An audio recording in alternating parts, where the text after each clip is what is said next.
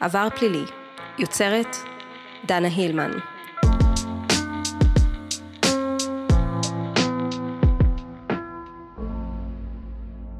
בפרק הקודם התחלנו להכיר את התופעה של אלימות מילדותית.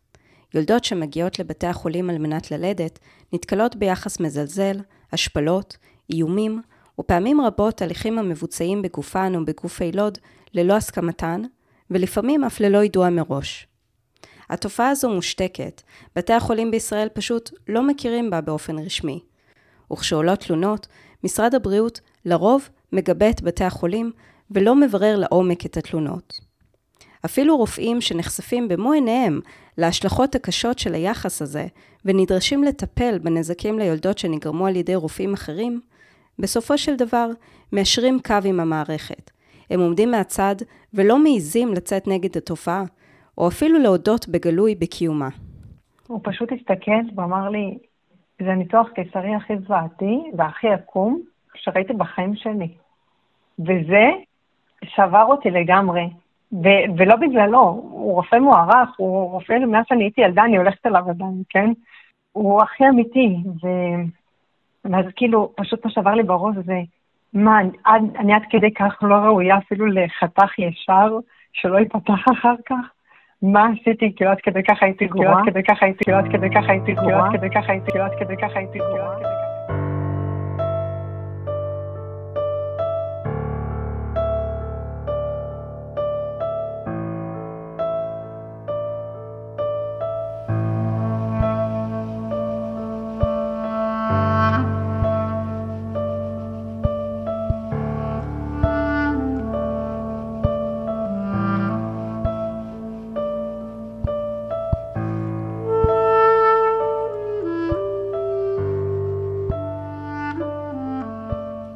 בפרק הזה אנחנו עם רומי, שם בדוי.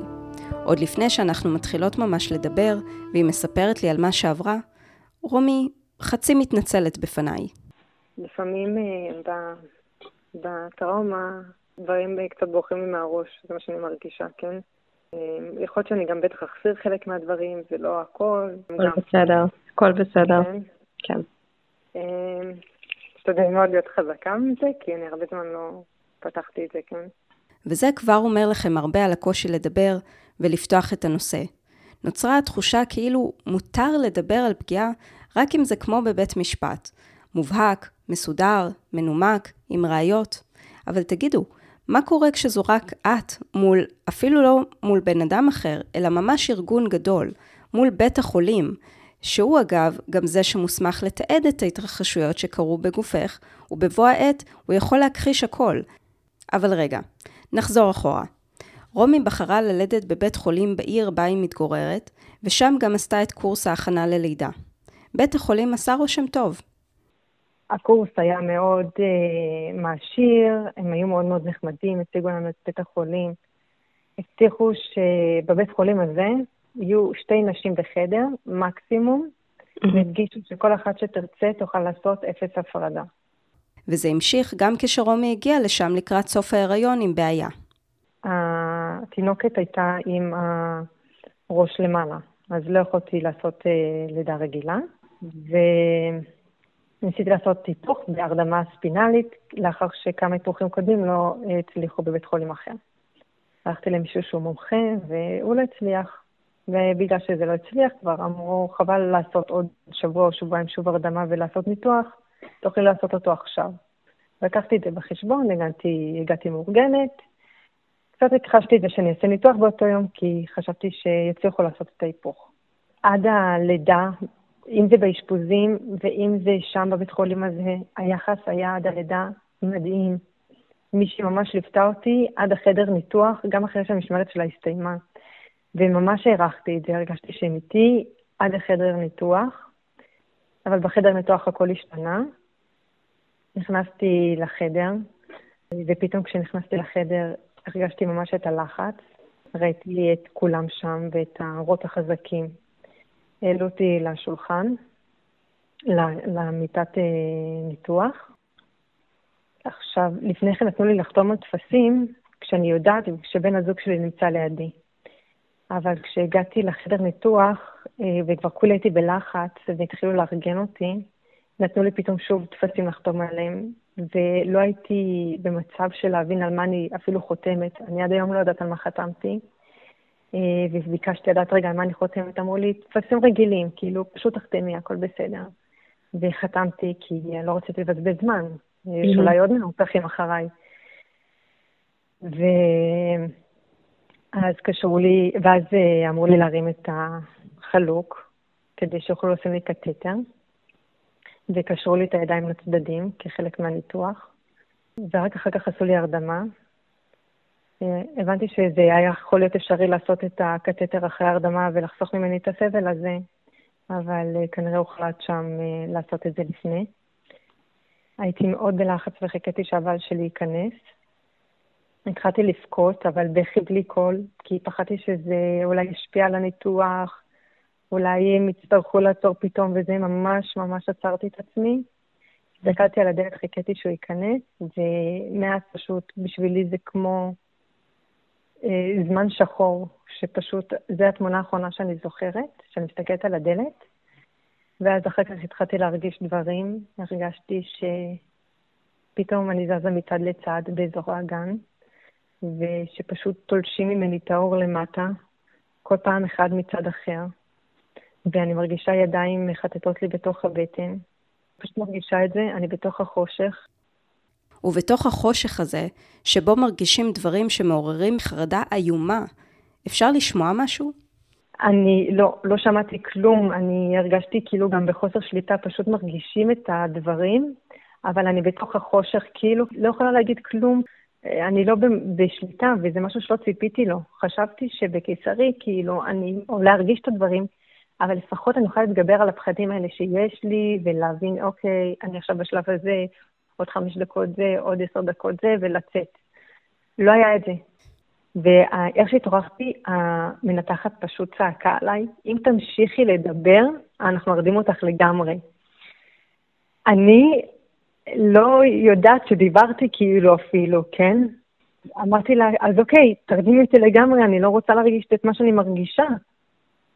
ואז הסתכלתי אחורה וראיתי שפשוט הוא כנראה מוריד את ההרדמה, ובאמת אה, נרדמתי לחלוטין, או הרבה יותר חזק, אני לא יודעת אה, על מה הייתי, על טשטוש, על מה, מה עוד הביאו לי לפני כן, כי אני לא זוכרת שבעלי נכנס, כנראה טשטשו אותי. אני יכולה להגיד היום שאחרי הניתוח אה, בעלי אחר כך נכנס, והוא היה לידי, הוא אמר שפשוט ביקשתי מהם כמה פעמים, תרדימו אותי, אני מרגישה, תרדימו אותי, אני מרגישה, אבל זה לא משהו שאני זוכרת אה, להגיד כאילו שקרה, שאמרתי. אני גם הרגשתי כאילו בראש קצת חצי הזיות שיש לו הרדמה והוא לא רוצה לתת לי אותה, וכאילו למה לא לתת לי את זה אם אני מרגישה שאני צריכה. הרגע הקסום שאת מתעוררת במהלך ניתוח לקול צעקות המנתחת שגוערת בך, כי את איכשהו מבעד לטשטוש מצליחה לבטא בקול את העובדה שאת מרגישה את מה שאת כנראה לא אמורה להרגיש. תענוג. לגבי למה לא מראש מוודאים את האפשרות למנוע כאבים ליולדות לפי רצונן, אז זו שאלה טובה, ולא הזעתית בכלל. שאלה שלא רק אנחנו שואלות. כי מסתבר שלא רק בלידה, אלא גם באופן נרחב יותר בטיפולים ובדיקות גינקולוגיות לנשים, יש מהן התעלמות כזו מתלונות של מטופלות על כאב. ב-17 בנובמבר 2020 התקיים בכנסת דיון על תלונות הקשורות להתעלמות מכאב ויחס מזלזל במטופלות במהלך בדיקות וטיפולים גינקולוגיים. הנה דברים שאמר חבר הכנסת פורר, יושב ראש הוועדה לקידום מעמד האישה ולשוויון מגדרי, בזמנו, בפתח הדיון. אה, אני אוגר סיפורים כאלה ועדויות כאלה לאורך זמן מאז תחילת כהונתי בוועדה. הגיעו אליי פעם אחר פעם, והצבר הזה שהגיע והפך להיות כבר משהו שאי אפשר להתייחס אליו כאיזושהי תופעה ספורדית, מחייב בהחלט תשובות מבתי החולים ומהרופאים הרלוונטיים. בפתח הדיון אני רק אומר ואומר את זה למי שנמצא איתנו בזום. לצערי לא כל בתי החולים ענו על השאלות שהפנינו אליהם. ונתנו מספיק זמן לענות על השאלות האלה ואמרתי גם שאני אקבע דיון על הנושא. וההתעלמות והבריחה של חלק מבתי החולים מלדבר על הנושא הזה, מצביעה שאולי יש מה להסתיר. הוא גם מוסיף ספוילר קטן. אני מקווה מאוד שלא נגלה גם במהלך הדיון שרופאים שביקשנו שיבואו לכאן לדבר, אסרו עליהם לדבר מההנהלה שלהם, אה, אה, כדי שלא יגידו חס וחלילה את מה שאולי מישהו לא רוצה שישמעו. אפשר רק לקוות אחרת. ובחזרה לרומי, ולמנתחת הצורחת. אני זוכרת שפתחתי את העיניים, ואז ראיתי אותה כאילו באה אליי אה, מאחורי הפרגוד, ששמים כדי לא לראות את הניתוח, ואומרת לי, אם את תמשיכי ככה, אני ארדים אותך לגמרי. ובעלי אמר שהיא צעקה לכמה פעמים באמצע הניתוח, אבל אני זוכרת את הרגע הזה במיוחד. ואיך בעלך הגיב? הוא אמר שהוא רצה כאילו להעיר לה, שאלתי אותו על זה, אבל הוא פחד שהיא תיקח את זה בצורה לא טובה, וכאילו היא תפגע בי, כי את יודעת, את מנסה גם לשמור על לימוסים מסוימים, כי את במצב היותר פגיע. בדיוק. את לא רוצה להעיר מישהו ולעצבן אותו עוד יותר, גם שלא יפגע בניתוח, וזו גם הסיבה למשל שבכיתי כל כך בשקט, ורק ירדו לי דמעות לפני הניתוח, כדי לא לגרום לניתוח להיות פחות מוצלח. כי אני יודעת שיש מקרים שאם מטופל אה, מראה פחדים או בא מאוד כאילו, זה יכול להשפיע לו על הניתוח. לפחות זה מה שאני שמעתי. ולקחתי את זה ממש לתשומת ליבי, לנסות להתנהג כאילו הכי יפה והכי כאילו בשקט, ולעשות מה שצריך לעשות, מה שנקרא. ואז התעוררתי בחדר התאוששות, וכאילו כל ההבנה נופלת עלייך באותו רגע, וממש ממש בכיתי. האחות הלכה קראה לבן זוג שלי שיבוא וישב לידי. כשאת ו... אומרת ההבנה נפלה, אז ההבנה שמה? שאני פותחת עיניים ואני יכולה לדבר ואני יודעת מה עברתי כרגע ואני כאילו בחזרה במציאות ולא קטעים שחורים ודיבור ו- וחוסר שליטה. ובחזרה בקרקע המציאות, הנחיתה כואבת. הפער בין מה שהובטח לרומי לבין מה שקרה בפועל, הינו מקרי בהחלט. זוכרים את ההבטחות שבבית החולים פיזרו לרומי בסיור הלידה, לפני שבחרה היכן ללדת? עד שתי יולדות בחדר, יחס אישי וחם, אפשרות לאפס הפרדה עם התינוקת. אף אחד מהדברים האלה לא התקיים. לא היחס שבכלל היה נחמד אחר כך. היינו שש נשים בחדר. שש ו... נשים בחדר? לפעמים זה השתנה אפילו לשבע. רק כשמישהי ממש ביקשה לצאת משם כי הבטיחו לה שתיים בחדר, mm-hmm. אז הוציאו אותה. אני לא הייתי במצב של להתחנן לזה, כן? אמ, אפס הפרדה הובטח לי. אה, אחרי הניתוח, לא נתנו לי לעשות אפס הפרדה עם הילדה שלי, וכל פעם שרציתי איך לראות אותה, הייתי צריכה ללכת את כל המסדרון הארוך עד התינוקייה כדי לראות אותה ולשבת איתה. והיה לי מאוד מאוד חשוב שהילדה תהיה איתי, כי לפחות בלידה לא יכולתי לשים אותה עליי אז, אחרי הניתוח. אה, זה היה חשוב לי מאוד לחיבור עם הילדה שלה ושלי אליה. והתחננתי לאפס הפרדה והם פשוט לא נתנו לי לעשות את זה. הם אמרו שנשים אחרי קיסרי לא עושות אפס הפרדה. אני ראיתי דברים אחרים, ראיתי שנשים כן אחרי ניתוח עושות אפס הפרדה. הערב מגיע, ולאט לאט ההקדמה מתחילה לפוג, ומתחילים ממש להרגיש את, ה, את האור החתוך מהניתוח. אמ, אמרו שלוקחים כדורים, ואני זוכרת שהייתי בשוק, כאילו, מה, כדורים אחרי, אחרי זה? איך אקמול יכול לעזור לי לכזה חתך עמוק, כן? כן. ואני זוכרת שהייתי מאוד בשוק, אמרתי, זה כאב מאוד מאוד חזק, אז כאילו להגיד למישהו, תיקח אקמול? חשבתי שנותנים משהו קצת יותר חזק. את זה בקורס לא לימדו. לימדו רק את החלק של הלידות הווגינליות, הרגילות, ה... בואו לא נסתבך יותר מדי, זה מה שאנחנו מצפים שאולי יהיה, כן? ואת זה לא היה, את ההכנה הזו. אקמול זה מה שאתם כנראה תיקחו כשכואב לכם הראש בעבודה. כשאתם אחרי ניתוח, פחות. אבל כך בתי החולים מתייחסים ליולדות הרבה פעמים. מתעלמים מהכאבים שלהן, מצפים שפשוט יסבלו כל דבר בשקט, בלי תמיכה, בלי שבודקים מה שלומן ואיך הן מרגישות. כך שאפילו את האקמול הפשוט רומי לא קיבלה. הלילה הזה היה לילה מאוד מאוד קשה בשבילי, אחד, הלילה הכי קשה שעברתי בחיים שלי. לא ישנתי כל הלילה, ורציתי לבכות, רציתי, ירדו הדמעות, אבל לא השתלם לי להוציא את הבכי מהפה, כי ידעתי שזה יכאיב לי בטירוף. אפילו כשרציתי לקרוא לאחות, לא יכולתי להזיז את היד לכפתור, כי זה דרש ממני לסובב את הבטן. ואמרתי, איך אני אקח עכשיו כדור, כאילו, אני לא יכולה לזוז. אני פשוט ישבתי על הגב עם שתי הידיים ישרות כל הלילה, ולא יכולתי לדבר, ובכיתי, בכיתי מכאבים מטורפים, ש... שזה פשוט בלתי נסבל. אה, הבנתי שיש זריקת וולטרן, אבל אף אחד לא הציע לי אותה. וזה משהו שאשתי לוקחת את הזריקה הזו. וכשבעלי אפילו אמר שהוא ביקש מאחות משככי כאבים, היא פשוט נפנפה אותי עם היד ואמרה לו, כולנו עוברות את זה, כאילו, לא להתפנק, מה שנקרא, כן? כן. וגם כשכבר כן טורחים אנשי צוות להגיע, למישהי שעברה ניתוח להזכירכם, היחס מנוכר, כואב ומשפיל. לא רק משככי כאבים שאשכרה מותאמים לחומרת הכאב הם מצרך נדיר. מסתבר שגם טיפול מיטיב, אנושי, לא ממש בנמצא. ולמחרת בבוקר אה, ניגשו אליי, וחשבתי, את יודעת, אולי הולכים אה, להחליף כזה שוב או משהו, ובלי שום הכנה מוקדמת, היא פשוט תלשה את הקתטר. ואני חייבת לציין שאחרי הניתוח זה כואב במיוחד, כי הבטן מתכווצת, ו- וכולי הייתי פשוט בשוק, ו- ולא יכולתי לעצור את הצרחה שיצאה לי. כן. ולא אמרה לי שזה מה שהיא הולכת לעשות. ולא היה לידי בן זוג שיכול להישאר איתי, כי לבני זוג אסור להישאר ליד האישה שלהם בלילה בבית חולים, משהו שגם אני לא ידעתי אותו. ואחר כך גם הייתה עוד סוג של אלימות שביקשתי מהיועצת הנקה, גם שלא הייתה ממש שם וקשובה, שתסביר לי איך להעניק, והיא פשוט אה, לקחה לי את החזה וצפתה לי את הפטמה חזק כדי לראות אם יוצא לי חלב. היא לא אמרה לי שזה גם מה שהיא הולכת לעשות. וזה ממש ממש כאב, מאוד מאוד כאב. באותו דיון על תלונות הקשורות להתעלמות מכאב ויחס מזלזל במטופלות במהלך בדיקות וטיפולים גינקולוגיים, נכחה גם חברת הכנסת מרב מיכאלי. הנה מה שאמרה. צריך להתייחס לאדם. גם גברים סובלים מזה שמתייחסים לאיברים שלכם בנפרד, ולא אליכם כאדם.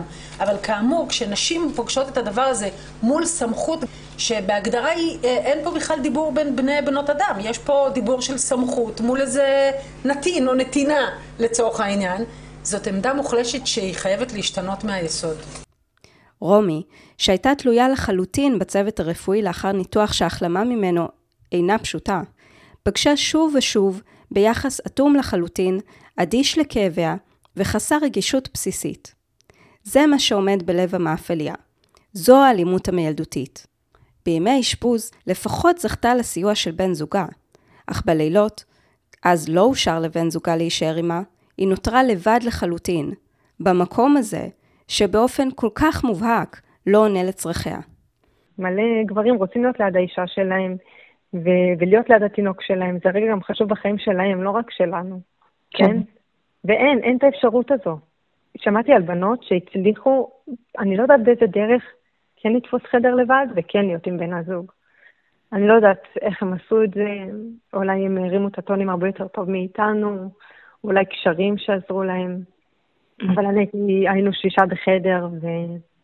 זה היה בהדסה הר צופים? כן, כן. שלוש וחצי שנים מאז המקרה הזה, אני לא הבאתי ילדים, למרות שרציתי, פשוט לא הרגשתי מוכנה. אז מי תקבל יחס טוב בלידה ומי לא? מי תקבל חדר מרווח ומי לא? מי תקבל את הזכות לאפס הפרדה עם תינוקה ומי לא? לא ברור במה או במי זה תלוי, אבל יש שאלות גורפות יותר שצריכות להישאל, כמו למה לא נותנים ליולדות שעברו ניתוח קיסרי ניתוח לכל דבר שהכאב ממנו הוא משמעותי, משכך כאבים שתואם את עוצמת הכאב, להקלה. למה משתמשים בניתוחים הקיסריים בסיכות, שהחלמה מהן כואבת ומצלקת יותר, כשיש פתרון מתקדם יותר, שהחלמה ממנו קלה יותר? לרומי יש השערה. כי אולי אה, התפרים הנמסים עולים הרבה יותר כסף מדוקים בבטן. והרגשתי שהכל שם זה שיקול של כסף. כאילו פיתו אותי, בואי, תלדי אצלנו, תעשי אצלנו את הכל, וזה, בשביל הכסף. ואז אחר כך פשוט זרקו אותי כמו איזה גופה וזלזלו, כן? אה, תודה רבה, כבר כאילו קיבלנו את הכסף, אבל את יכולה, אה, שנקרא, מתחפף לנו מפה עוד חמישה ימים, כאילו. כבר השתמשנו במה שרצינו, כן? עשינו מה שרצינו. כן, קיבלו את הכסף מהביטוח לאומי. כן, בדיוק, על הניתוח, הם גם קיבלו יותר, אז כאילו, וואלה, עשו עליי בוכטה. תאמיני לי, לפעמים אני אומרת, אם קיסרי היה יכול להיות uh, בבית, שווה את זה לחלוטין, כן? ואני לא מעודדת uh, לידות ביתיות, אבל uh, עם היחס שקיבלתי שם, באמת כבר הרגשתי לפעמים שעדיף למות, כאילו, ולקחת את הסיכון הזה. כי זה עד היום פוגע בי, זה עד היום אה, פגע במשפחה שלי. השיקול הכלכלי משמעותי מאוד לבתי החולים.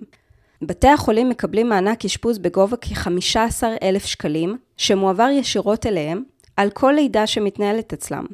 התמריץ הכלכלי ברור, להביא כמה שיותר יולדות ללדת בבית החולים.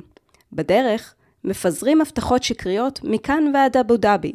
האם בפועל בית החולים ערוך לטפל בכמות הזו של יולדות? האם יש לו ציוד מתקדם, כמו למשל מוניטור נייד, לעומת מוניטור חוטים שמרתק את היולדת למיטה? האם ישנו מספיק כוח אדם, והאם הוא מותאם לטפל ביולדות, עם הרגישות הנדרשת? והאם בכלל יש מספיק מיטות וחדרים? האם היולדות מקבלות טיפול נאות? ומי בכלל מפקח על הטיפול שיולדות מקבלות בישראל?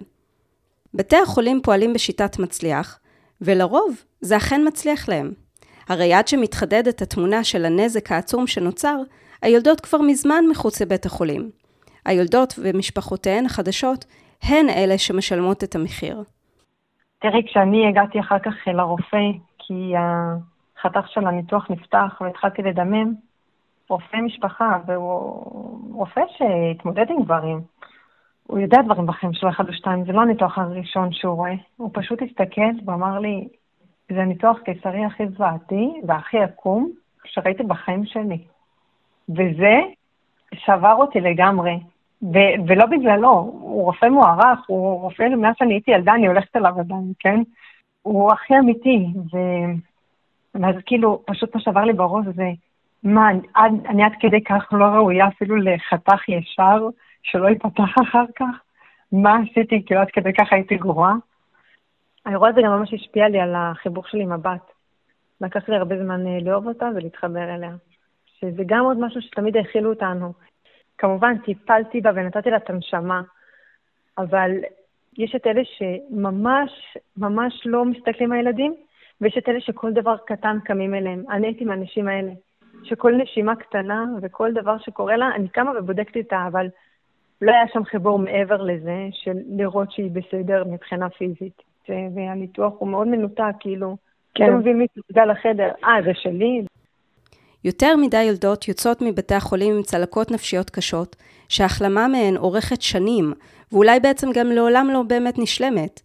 בית החולים מסיים את הלידות האלה וממשיך לבאות, מבלי לבחון את מה שנעשה, האם היה ראוי שיעשה, ומבלי להתמודד עם ההשלכות הקשות של האלימות המילדותית שהתרחשה בין כתליו. כל הנטל כולו מוטל על היולדת להתמודד עם הנזקים הנפשיים שנגרמו לה.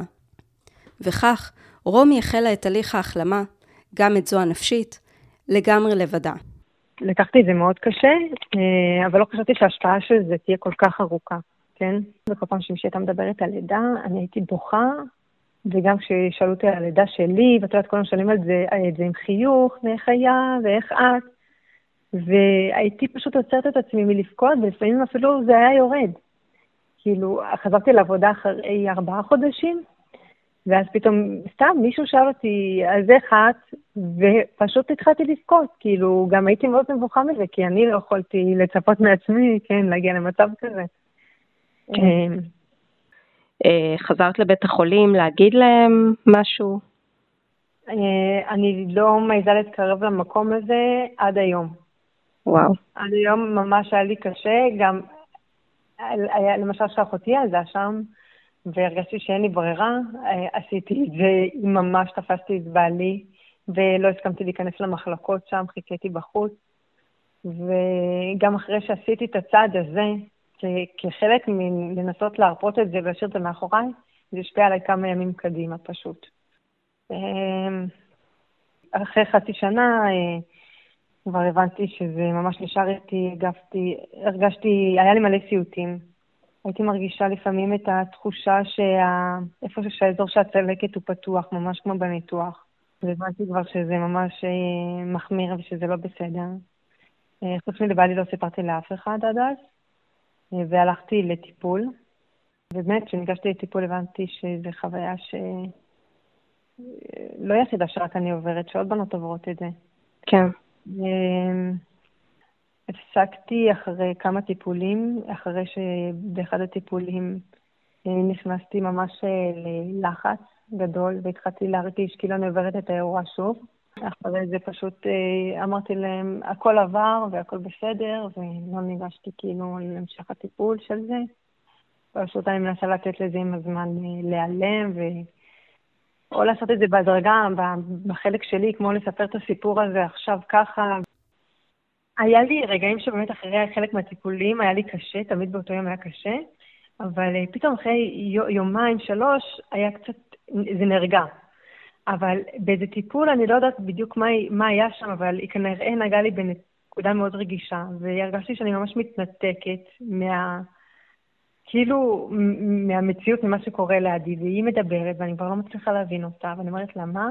והיא ממשיכה לדבר, ואני לא קולטת את המילים, והגוף שלי פשוט חווה את הטראומה הזו שוב.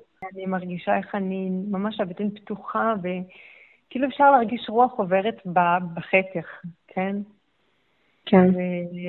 ופשוט אה, התחלתי להתקפל שם ולבכות, והרגשתי כאילו מוזר, כי אני בן אדם כאילו עם שליטה זאת שדווקא מייעצת לחברות שלה. את יודעת, הכל כזה מאוד יציב בחיים, וכאילו מה, אני פתאום בכיסא הזה יושבת ומדברת ומרגישה ככה? את תחושת הביחד מצאה בסופו של דבר. זה דווקא אצל מישהי שעברה פגיעה מינית. מישהי שעברה פגיעה מינית וגם סובלת מפוסט-טראומה, יכלה להבין אותי ממש, ועזרה לי גם לטפל בזה.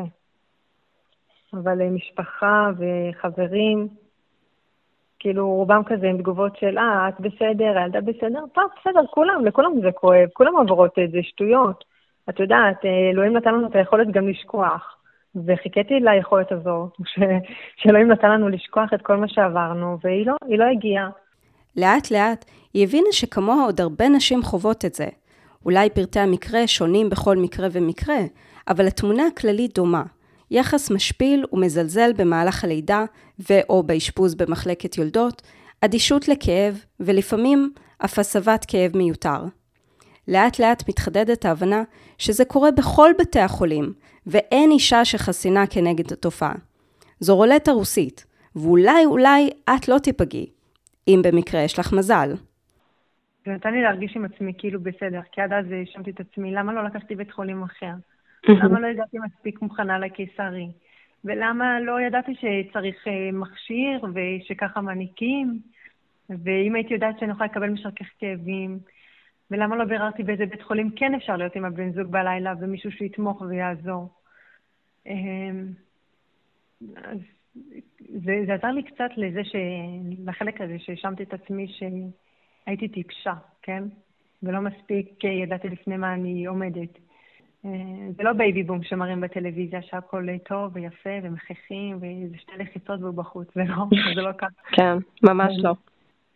אה, וזה ניתוח, ניתוח לכל דבר, אבל אנשים מתייחסים לזה גם אה, כאילו קיסרי זה, זה, זה לידה, נכון, אבל זה גם ניתוח לכל דבר, וזה משפיע על הגוף. בן אדם שעובר ניתוח מתייחסים אליו אחרת ממישהי שעברה לידה.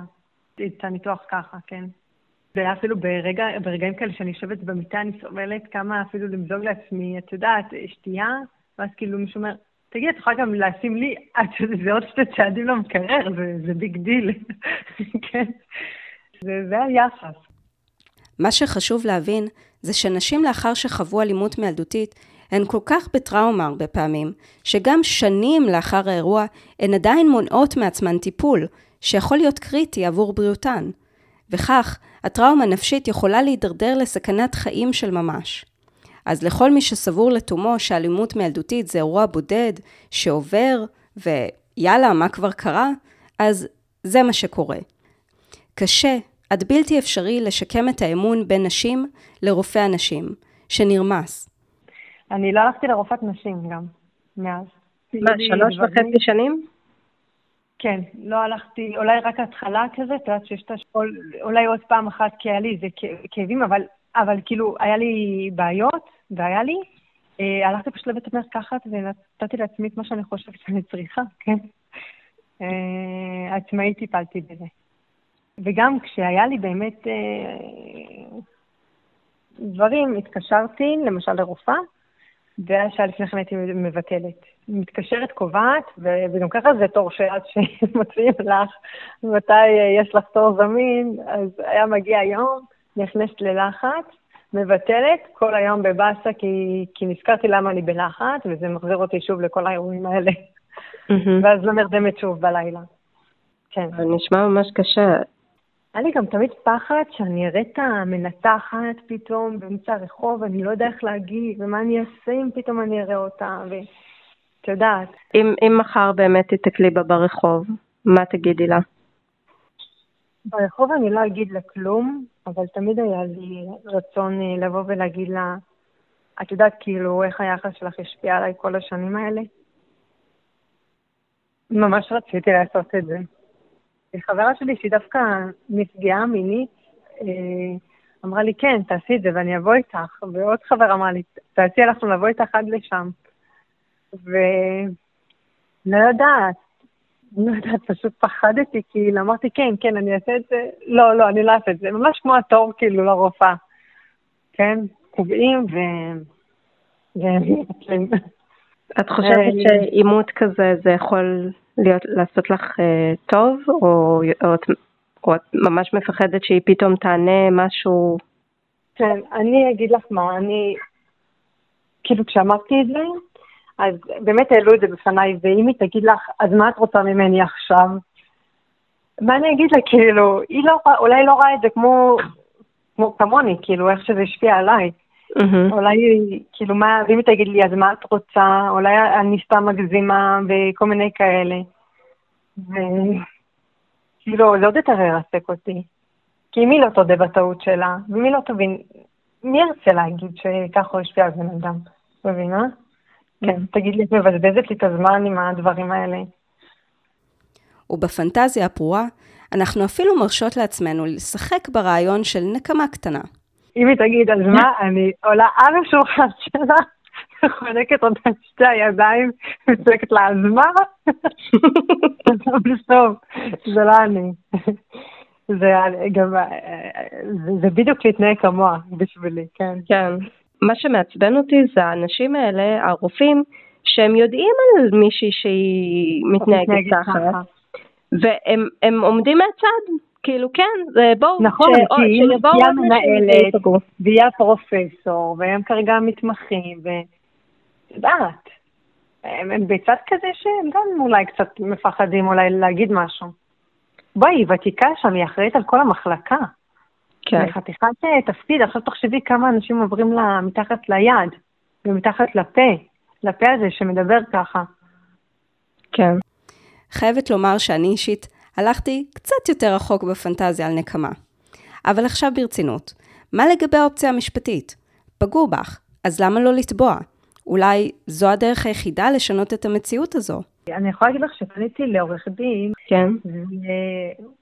והוא אמר שקשה להוכיח את הפגיעות, כי הייתי לבד. וזה תיק גדול מדי בשבילו, כאילו, להתחיל ולחפש ראיות. כן. אז אה, ויתרתי על זה, פשוט. וזה לא הקושי היחיד בהתמודדות מול בתי החולים. אבל עוד נדבר על זה בפרקים הבאים.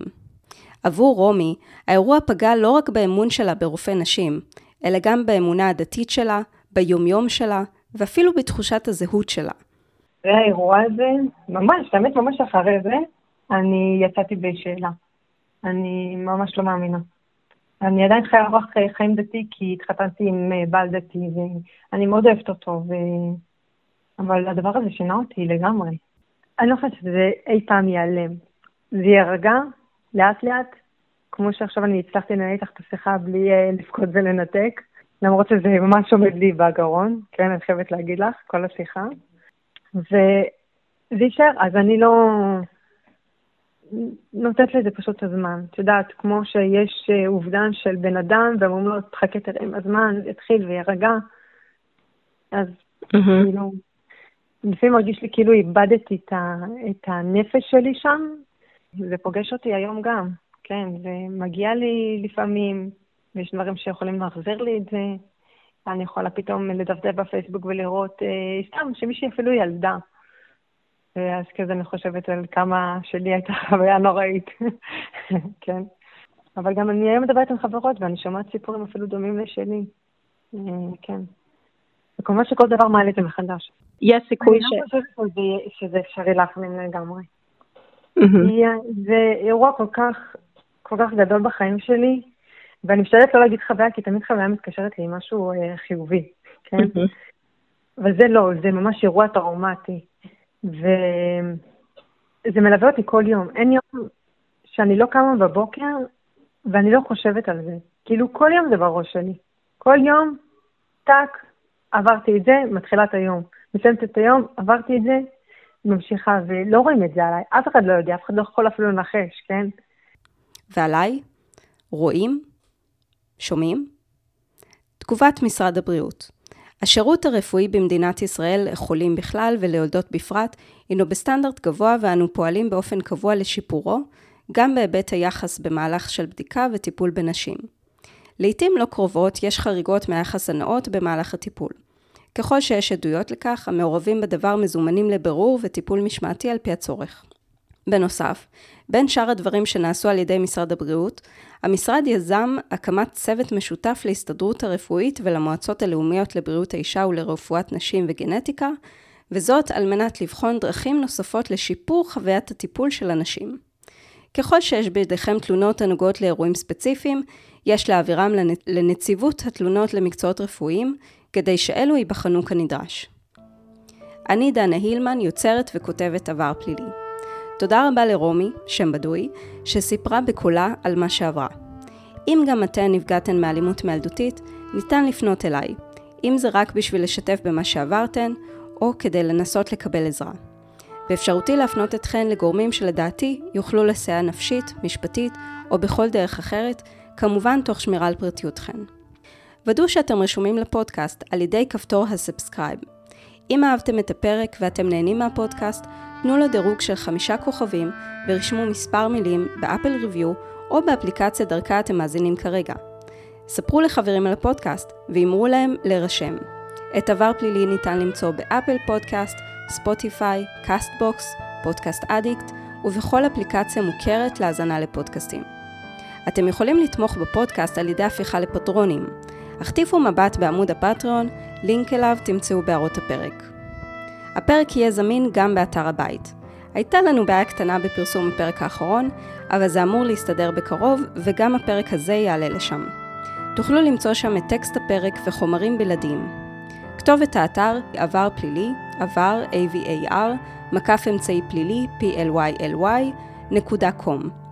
באתר תמצאו את כל הפרקים, גם להאזנה וגם לקריאה, ומעבר לזה, רשומות נוספות והרבה תוכן נוסף שפשוט אין לי איך להכניס לפרקים. מה לדעתכם צריך לעשות כדי להיאבק בתופעה הזו? האם בכלל זה אפשרי? הדרך הכי טובה להצטרף לשיחה היא על ידי הצטרפות לקבוצה שלנו. חפשו בפייסבוק עבר פלילי מדברים על פשע אמיתי. על מנת להצטרף, צריך להשיב על שאלות ההצטרפות ולאשר את כללי הקבוצה. אנחנו נשתמע בפרק הבא, בתיק הפשע הבא. ועד אז, המשך יום צודק לכם.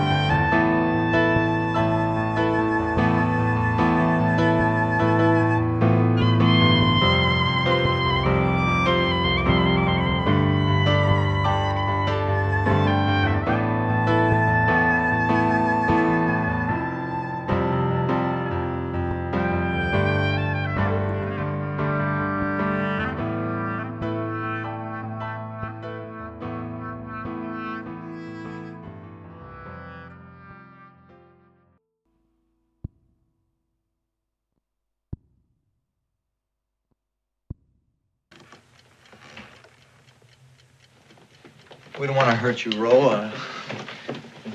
Wait, your friends, Rosemary. There's nothing to be afraid of, Rosemary. Honest and truly, there isn't. There's nothing but a mild sedative to calm you down.